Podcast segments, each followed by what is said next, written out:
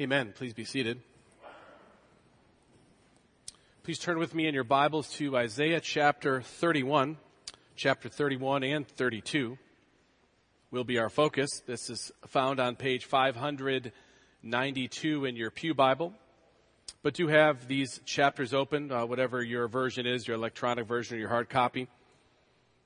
I want you to uh, think for a moment about the cycle of your own life as we continue through Isaiah. There are cycles that the people of God go through. And in almost every case, there's some personal application that we can directly relate with. And just think of it like this. If this is familiar, you find yourself in a crisis of some sort and uh, there's a sense of panic about you because this crisis happens. It can be, you know, interpersonal, could be financial, uh, could be regarding your health. Something comes up and it creates a, an initial flood of anxiety. You're in a crisis. You're worried about something. And, you know, what happens next is, is often the real telling feature of where we are in our growth. And if we're honest, many times we try to remedy the situation immediately by some of our wisdom or some experience that we've had and how we fixed it in the past or we go to all sorts of different ways to, to address the problem. And it's not often the case, or at least not often enough, where we immediately go to God, the one who really has the ability to help us in any crisis. Even when we got ourselves into, He's willing to help us out of. Yet, in crisis, we go to some other source, something other than God. And really what it reveals is we either are ignoring the promises of God, maybe we're ignorant of the promises of God, but oftentimes it's, it's worse. It's that we just don't believe the promises of God. And when something in real life happens and it's a crisis, I've got to get myself out of it. We don't go to God who can get us out or help us out or help us with. We just settle on finding some manipulation so that we can right the situation right away. We can feel better and be less anxious, more comfortable. For me, that's common. That's a, that's a constant struggle. That is not something I've gotten over. Uh, it's, it, continually as a challenge when crisis arise, crises arise, what do I do? Well, what we see as a pattern in the text before us is this kind of a thing. And the Israelites try to fix their own problem. And it reveals a lack of belief in the promises of God. And it also shows what God still does with those whom he loves. He gives reason for repentance by showing what will happen insofar as his justice is concerned or his short-term discipline. But he does that to jar them into repentance so they would believe again upon his promises. And then he restates his promises, maybe with new language or new metaphors, but he states again his faithfulness. It promises what will ultimately be true when Messiah is in full reign. Now remember, we're reading a document that's 2,700 years old. We have more revelation because the Bible was more complete after the time of Isaiah in the person of Christ primarily. So some of what he is looking forward to, the coming of the Holy Spirit, the coming of Jesus himself, it's been fulfilled. We are looking back at a more complete picture than you see in Isaiah. But there's still more to come. It's true.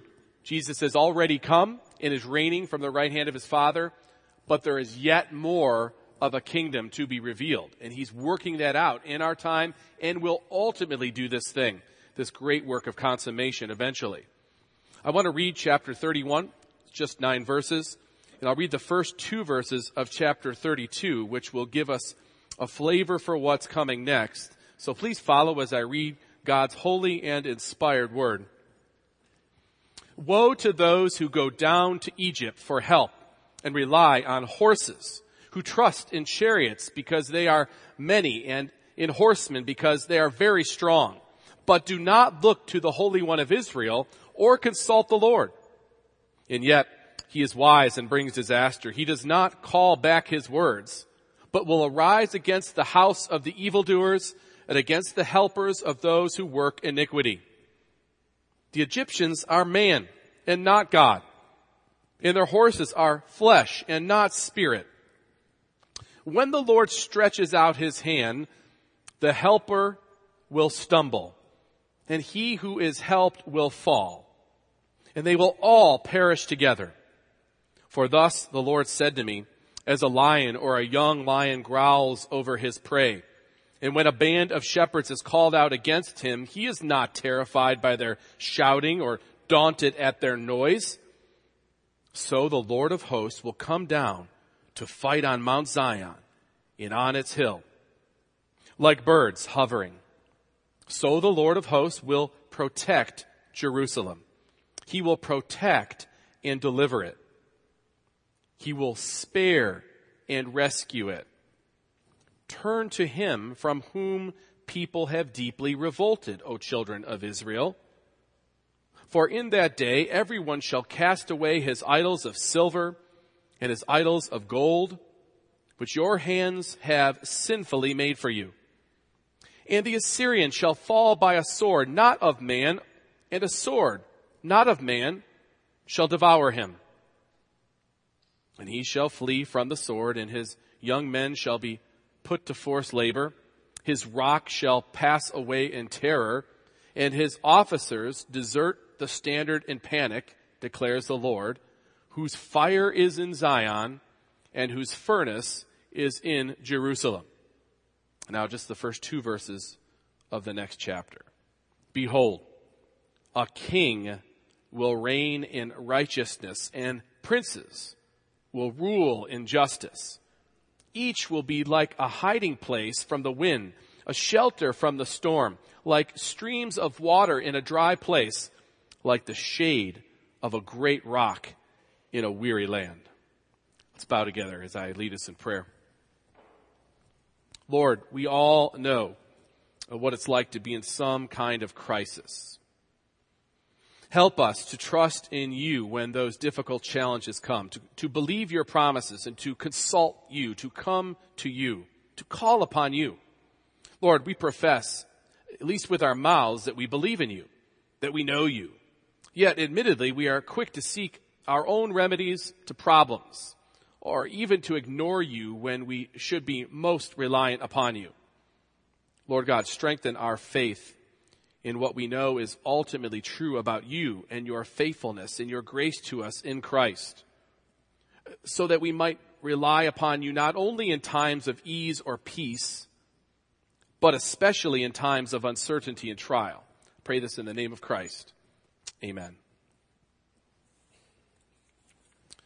The more that I uh, meet people and interact with them, I become convinced that virtually, virtually everybody believes in two realities that somehow make up our existence. I'm not speaking in strict philosophical uh, disciplines here. I'm just saying when you talk to people, they generally, even if they say that they're not religious, they will speak in terms that reveal they think there's something behind what you can see.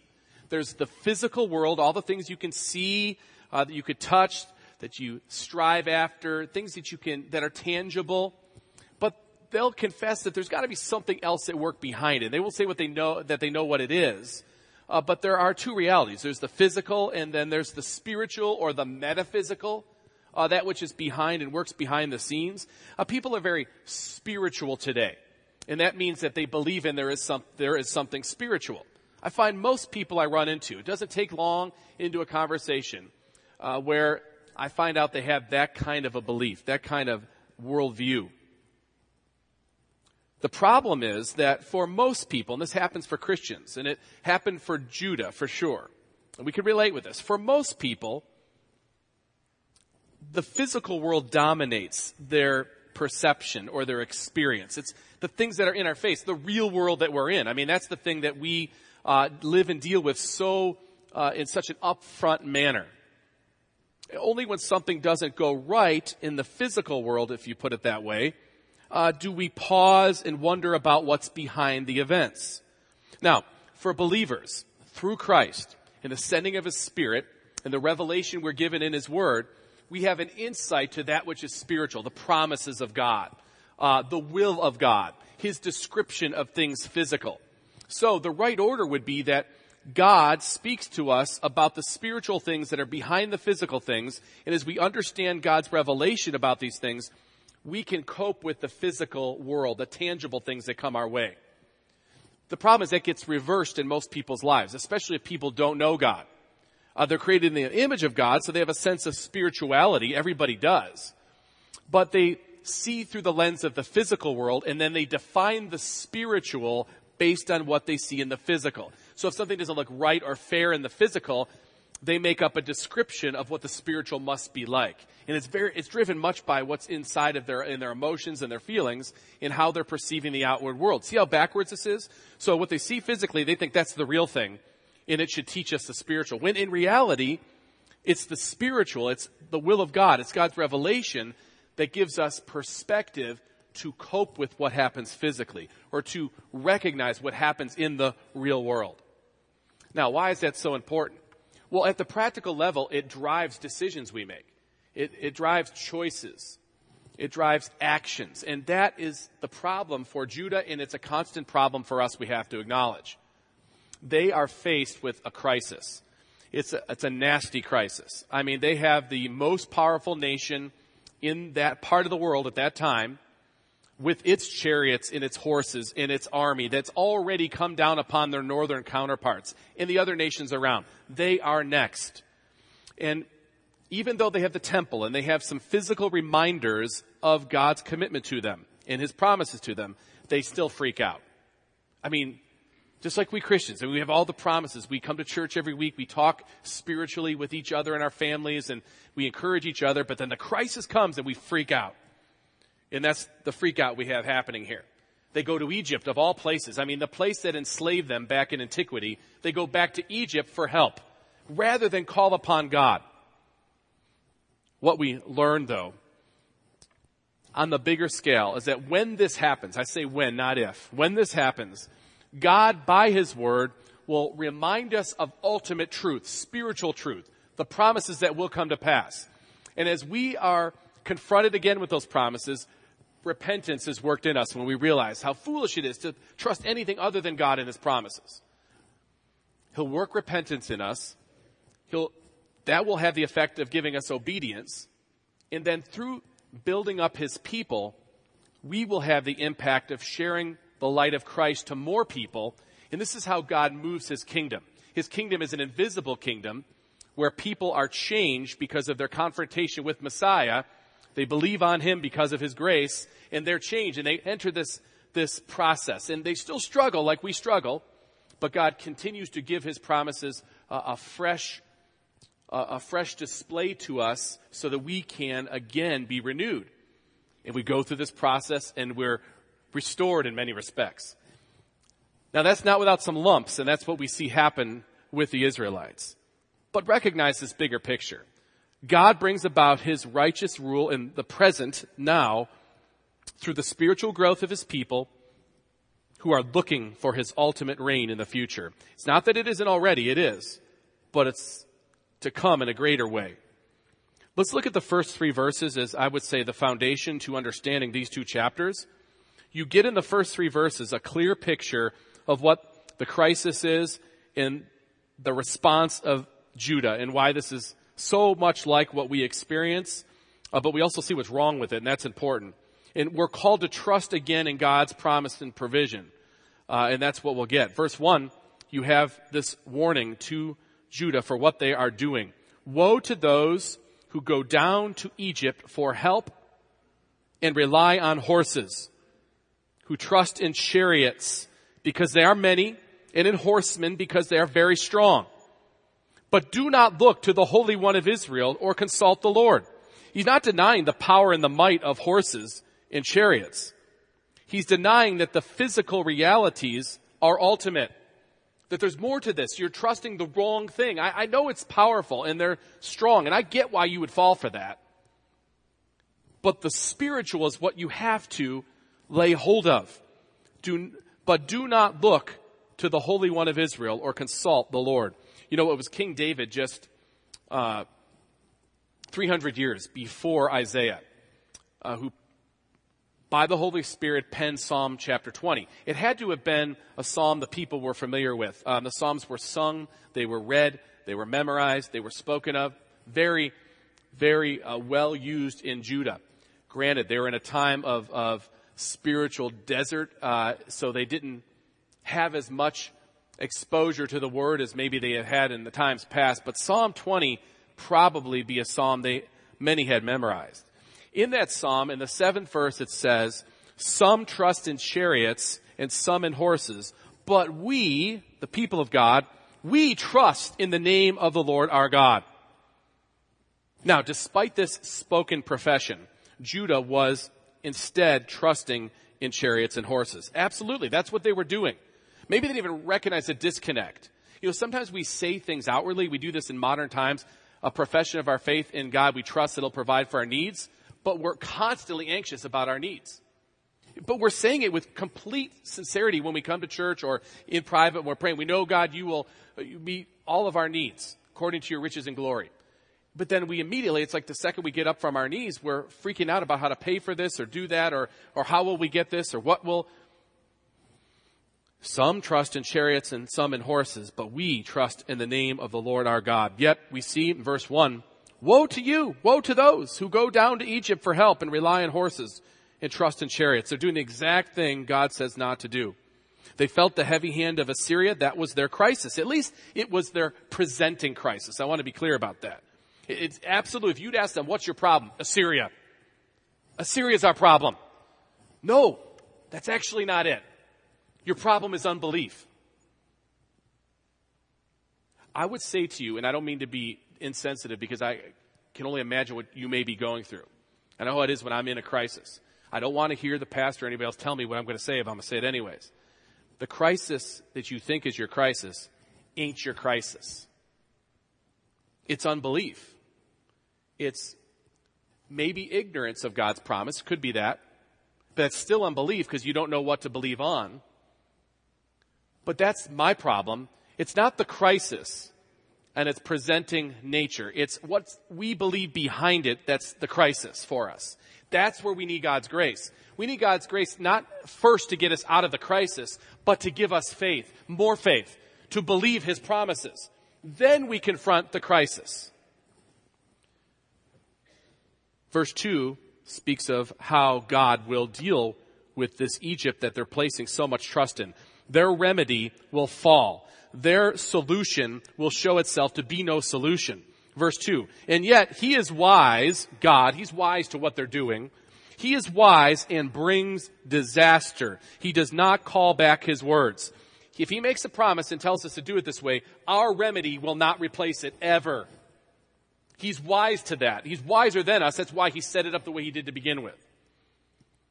He is wise and brings disaster. He does not call back his words, but will arise against the house of evildoers and against the helpers of those who work iniquity. Isaiah calls to our attention a profound eternal truth that's so easily dismissed when we come under duress. What we see in the flesh is only part of the story. The crisis that's presenting is only part of it. It's not even the most important part of the story. We have to remember that the world is primarily driven spiritually by the will of God. That's what's true. The spiritual reality that drives the, it's the spiritual reality that drives the physical one. Praise God that He gives us some insight and ability to deal with this by giving us His Spirit and His Word. Verse 3.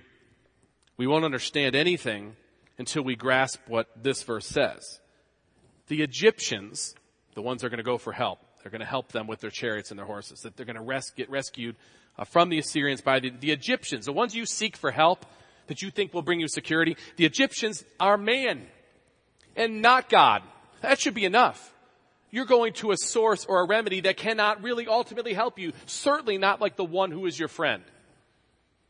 And their horses are flesh and not spirit. Do you see the dominance, if you will, of, or the superiority of that which is spiritual?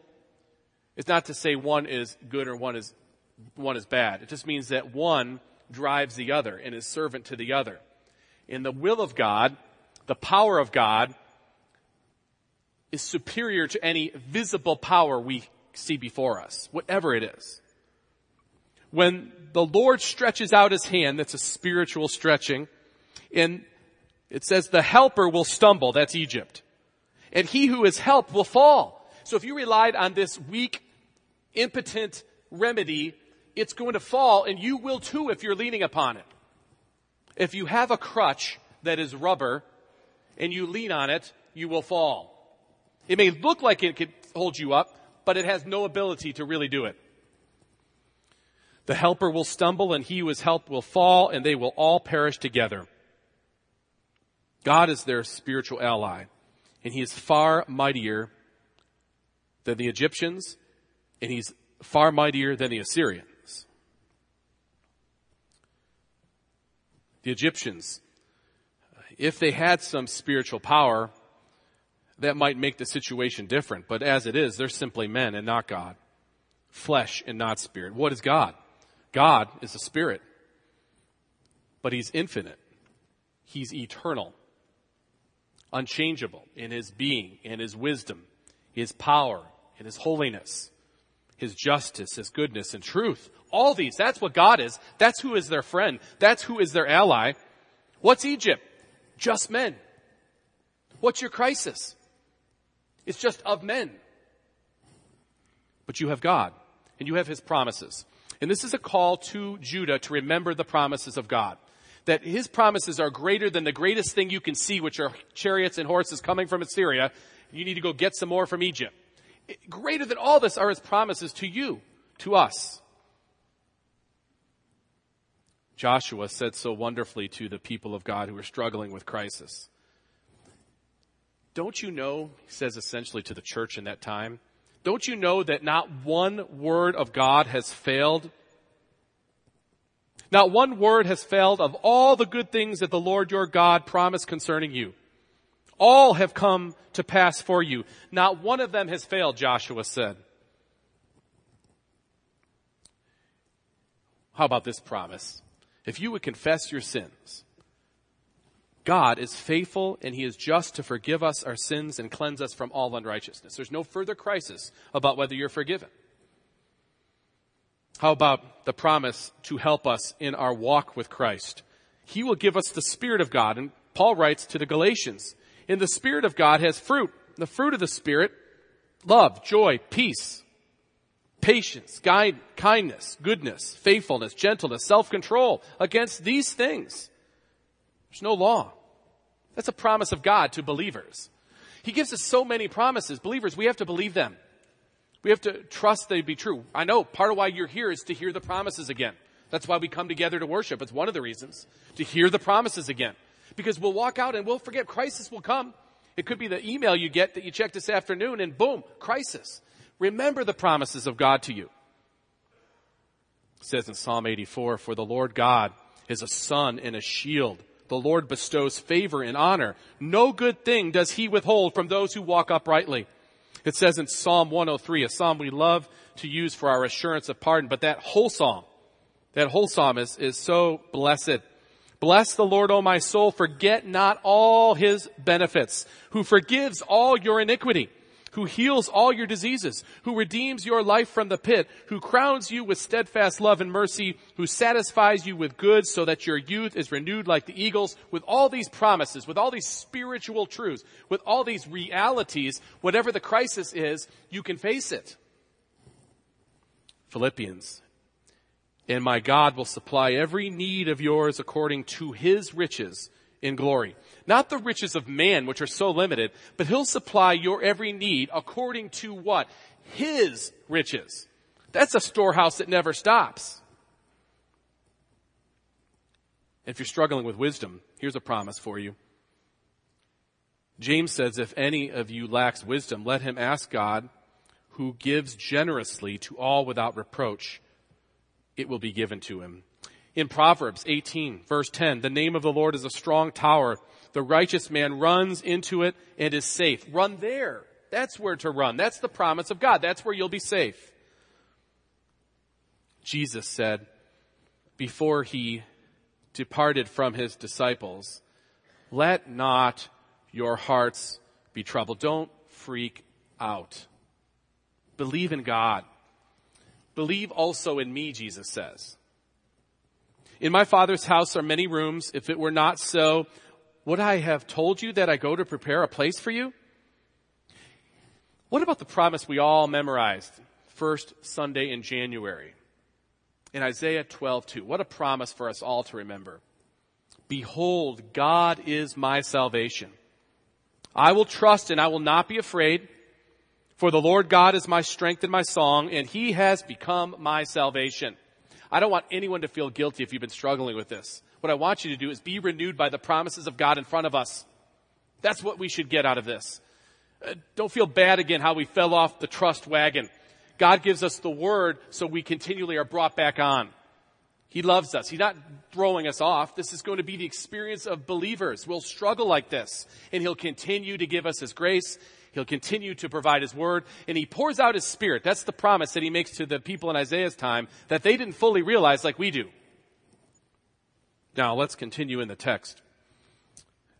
One of the most notable promises God makes, he makes over and over again, and we see it again in verses four through nine. And this helps us uh, to be certain that God always works righteous judgment. He is always just. He always gets the balance of justice and he rights it no matter what it looks like in the world. It may look like the unrighteous are winning. It may look that we'll lose if we don't come up with some remedy to fight them off. But the fact is God will work the scales and they'll be righted and we can be sure of that and rest in that and that helps us not to be so anxious. In fact, he will fight for his people. He always will. It says in the text here, uh, in two different ways, this very thing, how he will be advocates for his people in justice, in bringing his judgment. He uses the metaphor of an animal twice, of two very different animals. Look at verse four. This is a picture of God fighting on behalf of his people over their enemies. For thus the Lord said to me, as a lion or a young lion growls over his prey. So imagine a lion who's just killed its prey and it's over its prey, guarding it so that birds of prey or other things can't get at it. Or in this case, and when a band of shepherds, perhaps it was as graphic as it is, it's, it's one of the shepherd's sheep or livestock and the shepherd comes to get the lion away. The lion's not like a coyote that'll run when a person comes. Not like a buzzard that'll run when a person comes. When a band of shepherds is called out against him, he is not terrified by their shouting. There's no enemy of yours that God's scared of. He stands over his prey and laughs at, growls at anyone who would try to take us. That's the picture of how he protects us.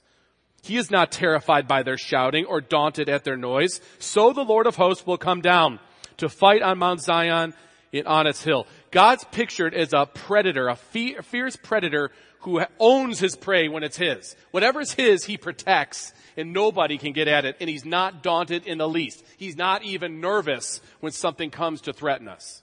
That's our God protecting us. That's the picture. But there's something else more gentle given as a picture. I love how scripture uses completely different metaphors to describe his attributes. Verse five, like birds, hovering so the Lord of hosts will protect Jerusalem. Have you ever seen uh, a female bird protect the eggs or the young that she has in a nest? She doesn't care who it is uh, that's threatening. She will just keep fluttering around that nest. Can only do so much physically, being small, but will not stop watching over and caring for, nurturing, protecting, warding off. Like birds hovering, so the Lord of hosts will protect Jerusalem. He will protect and deliver it. He will spare and rescue it. You don't need the Egyptians, Judah. This is God's city. He will protect it far greater than you can. He's a fearless predator and he's a fearless protector. And really you ought to fear him and trust him more than you fear or trust anyone or anything else. We see what he can do. Knowing what is true in what will come to pass like this, knowing this about our God and how he'll protect us, will prompt us to rethink our actions. Verse 6 says this, turn to him from whom people have deeply revolted. The God that you've insulted by this going to Egypt, turn now to that God. Don't turn with the Egyptians and the Assyrians and how they've deeply revolted. Turn to him from whom people have deeply revolted, O children of Israel. And turning to Him away from those other things, that's repentance. That's what repentance is. It's turning from something to the right thing, who is God. And it's, it's marked by the casting down of false securities. That's what happens in verse 7. For in that day everyone shall cast away his idols. What day? The day that they turn from the people to God. For in that day everyone shall cast away his idols of silver and his idols of gold, which your hands have sinfully made for you. You are trusting in these things. You're putting your stock in these things. Turn from these things that you trust in and not in the promises of God. Know that the certain future of God's enemies is coming. In knowing this should embolden our faith in the true and living God in the face of even the Assyrians or whatever crisis it is. Look at verse 8. And the Assyrian shall fall by a sword. How on earth can that happen? Easy for us. We know what happens. You already know what's going to happen to the Assyrians. They fall. But when you're in Israel, that's not what your picture is. Uh, your enemy looks really strong. Your crisis looks really strong right now. Far strong. If I told you God will deliver you, ha, what do you know, pastor? You don't have any clue how bad my crisis is. I think the Assyrians are greater than your crisis.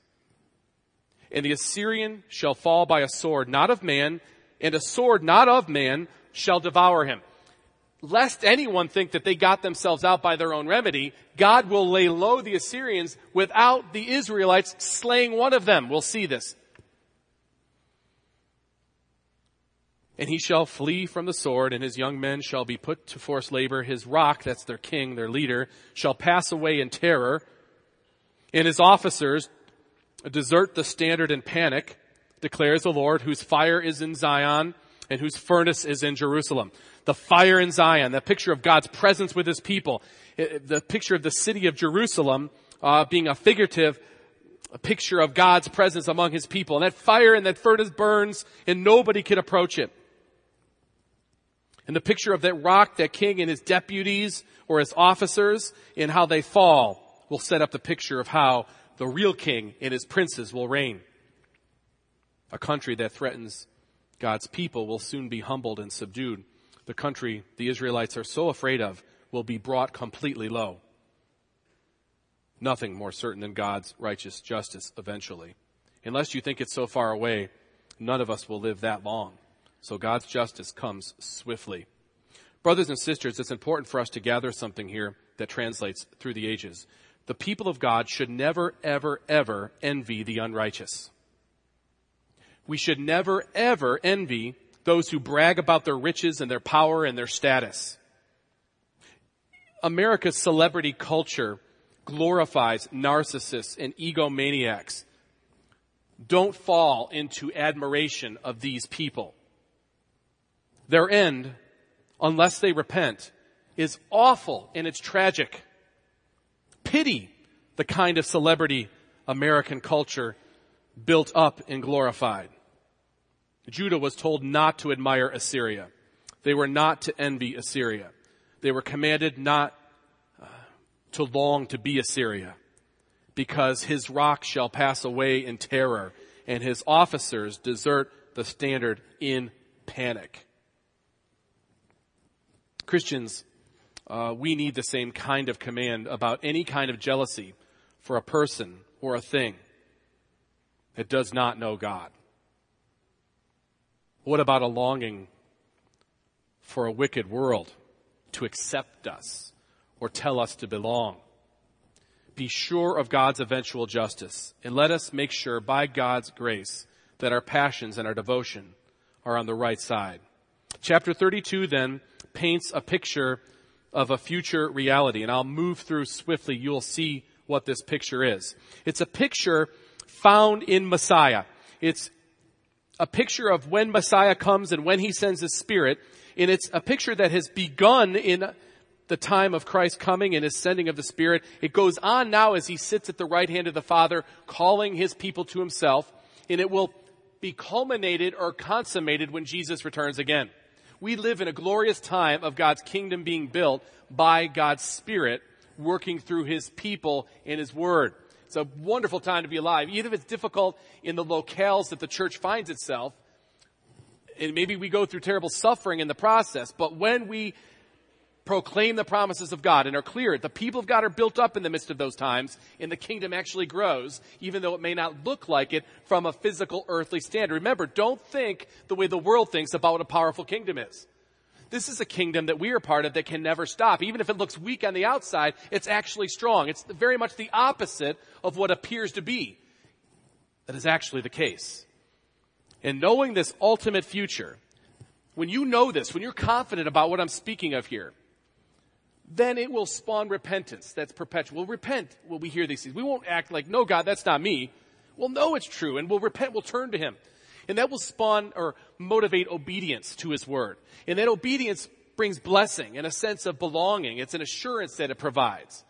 Now, this is all for people who are in Christ. This isn't how we earn our status in Christ. We're in Christ, and this is what God does as He cultivates us and grows us.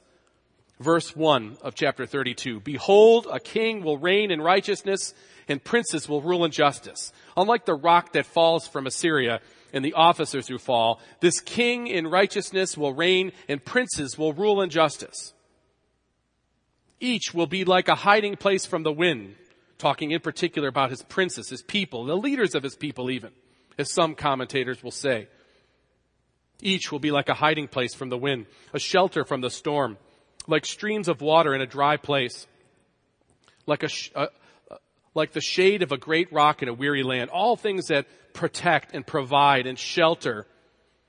When the people repent, they will be blessed with a leadership that pro- that protects and provides. And God provides that ultimately in Christ, our King. Isaiah calls Judah out for their disbelief and their rebellion. The effect is repentance. Verse 3 Then the eyes of those who see will not be closed, and the ears of those who hear will give attention. The heart of the hasty will understand and know, and the tongue of the stammerers will hasten to speak distinctly. There's a transformation, a change. Knowing this truth of our King's reign will cause a repentance, obedience, blessing. And we'll see things changed. The fool will no more be called noble. That's the world we live in. Fools are being called noble. Scoundrels are called honorable, but that will no longer be the case. God will right that ultimately, and He'll right it to some degree as God's people are faithful. It'll bring these things to light even in our time. There's some present blessing that happens when we live in light of what's future positive or certain. Verse 6 For the fool speaks folly, and his heart is busy with iniquity. To practice ungodliness, to utter error concerning the Lord, to leave the craving of the hungry unsatisfied, and to deprive the thirsty of drink. It is remarkable how relevant God's word is. How timeless it is. Because you see all sorts of foolish talk and no real relief of the craving of the hungry or any relief of the thirst of those who need a drink. As for the scoundrel, his devices are evil. He plans wicked schemes to ruin the poor with lying words, even when the plea of the needy is right. Fools and scoundrels abound in the land of rebellion. But with God's revelation comes repentance and a change in behavior by his people. We're talking about his people. This is not a, a message to the nation. This is a message to the people of God now. People of God were a nation at one time. Now we're all throughout the nations. And it's the people of God who must focus on the Word of God and how it impacts us. And God will have an impact through us as we are sanctified. It warns against people who are becoming complacent in the midst of them. They were living in a time where the harvest was still plentiful, but within a year, that was all going to change. It says in verse 9, Rise up, you women who are at ease. Hear my voice, you complacent daughters. Give ear to my speech. In little more than a year, you will shudder, you complacent women. For the grape harvest fails, the fruit harvest will not come. Tremble, you women who are at ease. Shudder, you complacent ones. Strip and make yourselves bare and tie sackcloth around your waist. That's a way of saying, show mourning. Realize what's coming. He wants them to be full knowers of the truth. Beat your breasts for the pleasant fields, for the fruitful vine, for the soil of my people growing up in thorns and briars. Yes, for all the joyous houses in the exultant city. I be in mourning about what will happen. For the palace is forsaken, the populous city deserted. The hill and the watchtower will become dens forever, a joy of wild donkeys, a pasture of flocks. It'll be overrun. When will this end? This is a terrible thing. It's going to happen in a year from this time, is what he's saying. Well, here, verse 15, here's the promise. Until the Spirit is poured out upon us, poured upon us from on high, and the wilderness becomes fruitful field, and the fruitful field is deemed a forest. Then justice will dwell in the wilderness and righteousness abide in the fruitful field. This is a picture of God eventually sending his spirit when Messiah comes. For us, when he came. But the impact will have ripple effects until he comes again. It will work to sanctify you, us, so we have an impact. So we have the presence of Christ on the earth through his people, in part now, because it's coming in full when he comes again. And the impact is already become great. Verse 17. And the effect of the righteous, of righteousness will be peace. And the result of righteousness, quietness, and trust forever. My people will abide in a peaceful habitation, in secure dwellings, and in quiet resting places. And it will hail when the forest falls down, and the city will be utterly laid low. Happy are you who sow beside all waters, who let the feet of the ox and the donkey range free. The, the effect of the people of God growing in God's grace will be to have a mitigating effect of God's judgment in the place they're, they're put.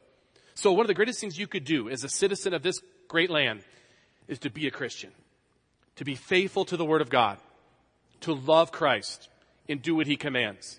And even if nobody thanks you for it, and they won't, you'll be doing the greatest thing you could do to stave off the judgment that is sure to come in God's time